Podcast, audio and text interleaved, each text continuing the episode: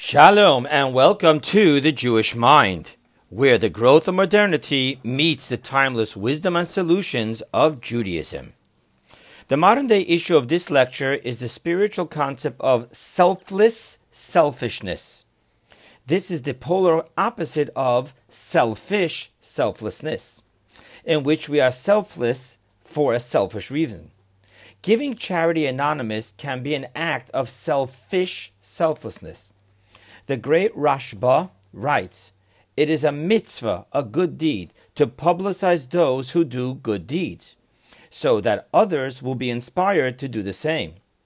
Yet, for one's own morals, decency, and spirituality, one may prefer to remain anonymous. Thus, being anonymous is actually a selfish selflessness, in which one's own benefit, albeit a spiritual one, is placed before the benefit of the greater good. One of the spiritual concepts that can drive one mad is when he is questioning with rigorous honesty if a present perception, feelings, thought, speech, or action is being driven by a selfish or by a selfless motive. This self searching of honesty and selflessness is so difficult, for our ego is so cunning and baffling that in certain spiritual programs, the definition of selfishness is broken down to self pity, dishonesty, self will, self seeking, and fear. Any one of those motives is selfish. In this lecture, based on a teaching of the Rebbe in 1988 concerning Abraham's physical benevolence to others, we are going to learn about the life of selfless selfishness. In truth, is any selflessness that doesn't have selfishness for selfless, for selfless motives complete? Prayer, as we will soon explain, is the experience of selfless selfishness, in which we are praying for our own needs, especially so for our physical needs, for a selfless reason. There are different opinions concerning the biblical commandment to pray. What everyone agrees upon, though, is the definition of the obligation of prayer. The one and only definition of prayer is bakashas tzrachav, requesting his needs. The different opinions of how often one must biblically pray is precisely because of this definition. Some say that biblically one must pray every once a day for his needs, and others say that one must only pray when they have a need. Often I hear people tell me that they never pray for themselves and that they only pray for other people.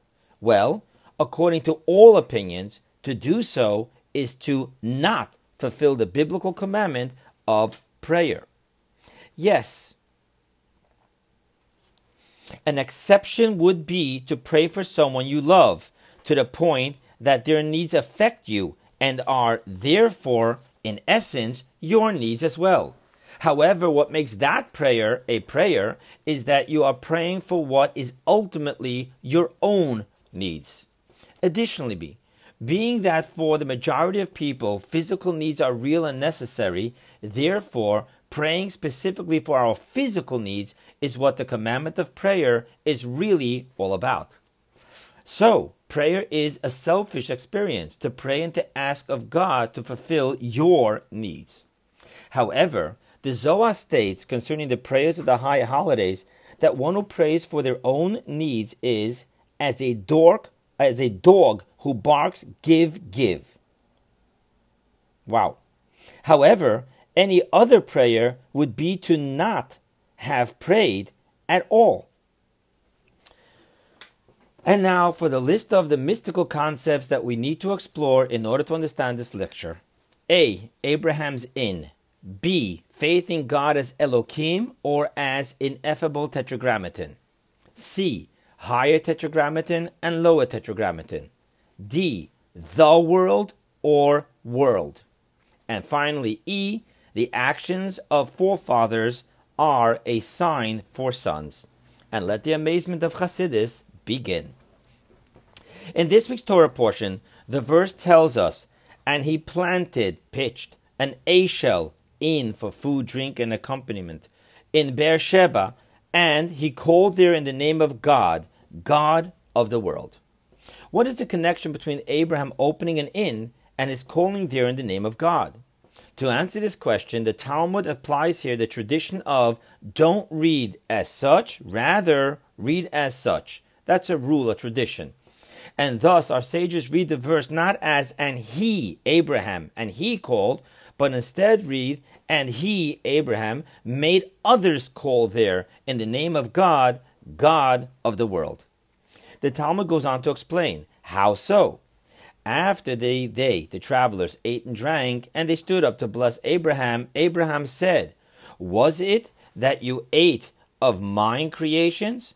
Was it not from God of the world that you ate? Praise, glorify, and bless to he who said, as in, and God said, Let there be, and there was the world.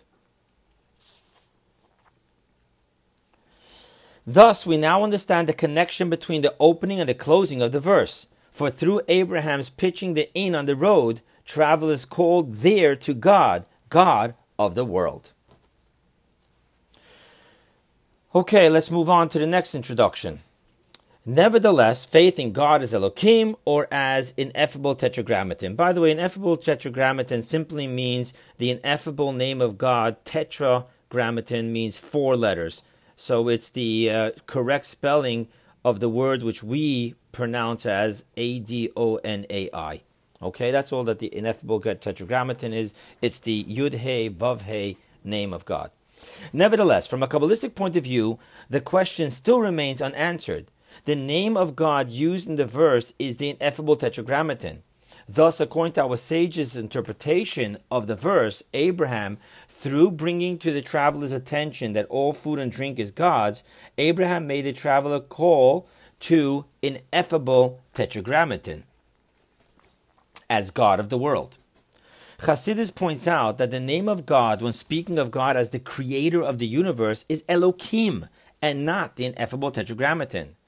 The verse throughout the entire verses of the story of Genesis states, And Elohim said, Let there be.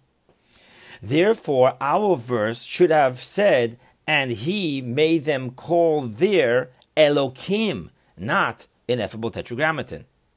As a matter of fact, Chassidus explains that this is precisely the rebellion of Pharaoh when he said to Moses, Who is God, the ineffable tetragrammaton, that I should heed his voice? To let Israel out.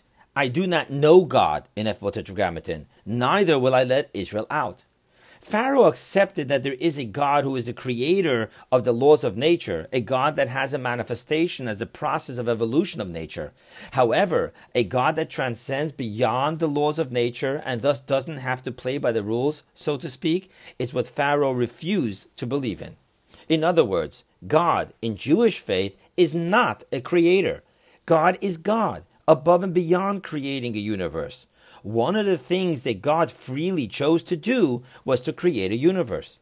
However, this is not the definition of God, and being a creator is not who God is. As a matter of fact, the Zohar refers to God's creating the universe as milsa de deheduta, mundane works. However, Pharaoh refused to believe in God as anything beyond a creator. Thus, Pharaoh does not say that he doesn't know Elohim, only that he did not know ineffable tetragrammaton. So, Abraham's inn was just bringing people to acknowledge Elohim. God is the creator of the universe, creator of the food and drink. Why does the verse speak then of the people calling there to ineffable tetragrammaton? We move on to the next concept, to understand this, we need to introduce the Kabbalistic concept of the two dimensions of the ineffable tetragrammaton. In the verse of the 13 attributes of mercy, it states, God, God, benevolent Kale, who is compassionate and gracious, and goes on. Kabbalah and Hasidus explain the opening two times of the ineffable tetragrammaton, God, God, benevolent Kale, as the two dimensions of higher tetragrammaton and lower tetragrammaton. While we explained earlier that all of creation speaks of the name Elohim, nevertheless, the power of creating ex nihilo, something from nothing, is not in the name Elohim, but in the ineffable Tetragrammaton. In the code of Jewish law, the law defines the names of God so that we know what we must set our intention upon when we say the different names of God in our prayers. The intention of the name Elohim is who to him is the strength in the celestial and in, terrest- and in the terrestrial. Concerning the ineffable tetragrammaton, there's an interpretation of to be from the same root of mishave, to bring into existence. This is what the verse means when it says, For a sun and a shield is God, ineffable tetragrammaton, Elohim. The name Elohim wraps around the ineffable tetragrammaton as a shield to the sun, through which the infinite power of the ineffable tetragrammaton is concealed within the name Elohim to create a finite universe. So, there you go. It's the ineffable tetragrammaton within the name Elohim, which does the creating of ex nihilo. Elohim makes sure that the creation is expressed in a finite universe. This is the dimension of the lower tetragrammaton. The dimension of the higher tetragrammaton is infinitely above and beyond the finite evolution of the name Elohim, of clothing itself within Elohim, and of being a creator. The higher tetragrammaton is the name which is associated with the essence of God as God simply is, beyond any definition, action, or even potential.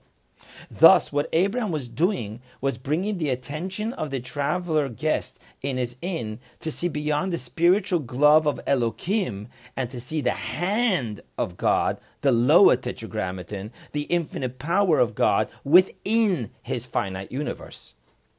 This will also explain a grammatical choice of our verse.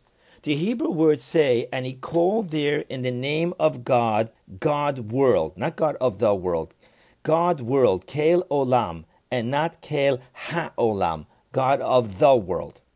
Mystically speaking, HaOlam, if it would have said Kael HaOlam, of the world, would denote that there are two identities, that of God and that of the world, and we acknowledge that God is the God of the world.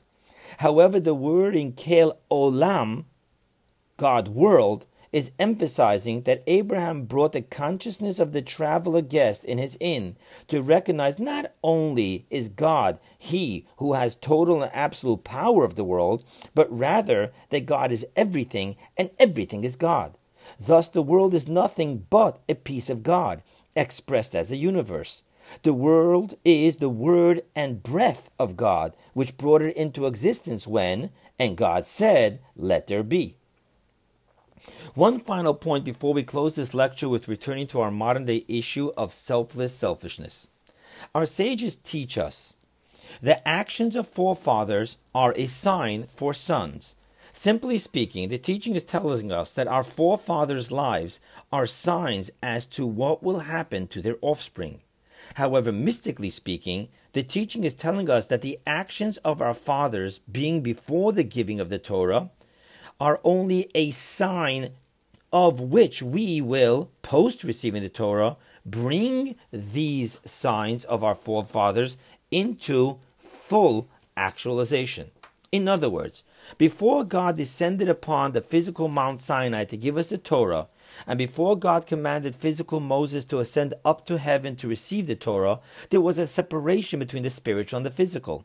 Therefore, any spiritual acts of our forefathers were just signs for us here in the physical world. It is only after God gave us the Torah here on earth that we are able to unite and affect the spiritual through our physical actions. It was only after God descended upon Mount Sinai and said to us, I am God, your God, that we are able to transform the world into an abode for God and to draw God's essence, higher tetragrammaton, into this physical world through our physical actions. This is why Abraham's inn was only able to connect the conscious of the people with the lower tetragrammaton.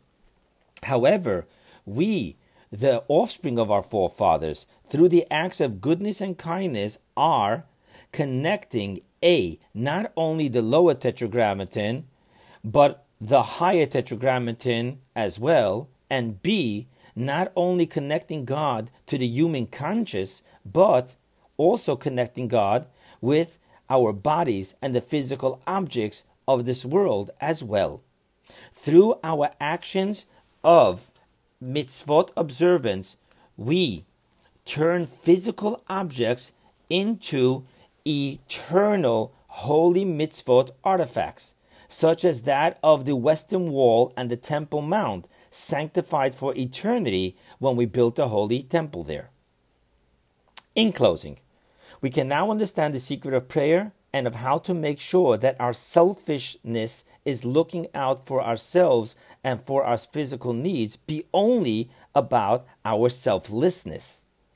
When Abraham prayed for sustenance and probably for wealth, what was Abraham praying for?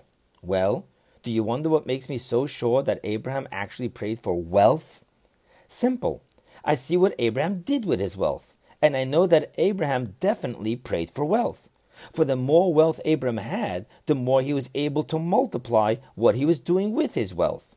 Read our verse, and you will see what Abraham did with his wealth. Abraham made an inn with which he fed travelers. And why did Abraham do that? Only so that, and he made others call there in the name of God, God of the world. It is, a, it is biblically obligatory that we be selfish in the sense that we pray for our needs. And this is very important. And God doesn't favor the pauper prayer in which we ask only for the minimum. Rather, God favors the wealthy prayer, if it be selfless, in the sense that we are asking to be able to serve God in abundance. The pauper prayer that asks of God for the bare minimum so that we can take care of our needs is far more selfish than the wealthy prayer, which asks God for absolute wealth so that we can exponentially take care of God's needs in feeding, clothing, and employing the needy, sponsor Torah study, peace and tolerance, and all other divine causes. As humans, we will never find inner peace in anything less than selfless selfishness. Viktor E. Frankl, Shoah survivor, neurologist, psychiatrist, and author of Man's Search for Meaning, explains the importance of finding meaning in all forms of existence, even the most brutal ones, and thus a reason to continue living. Living. Meaning for the human who was created in the image and likeness of God can ultimately only be of the selfless nature. Nevertheless, the core of every creature is its own survival which in its core essence is selfishness, the ultimate struggle of the existence of I. Thus, the human experience of meaning can only be fulfilled when we can permeate our core selfishness with selflessness. That is what the biblical commandment of prayer is to pray for our needs, but not to pray for it as a dog who barks, Give me, give me. Friends, our meaning and purpose is God's ultimate pleasure. Pray big. Pray for abundance. Pray for exponentially fulfill God's desire for you. Friends, modernity offers growth, and growth comes with challenges. Judaism offers timeless divine solutions. Here, at the platform of the Jewish mind, is where modernity meets Judaism.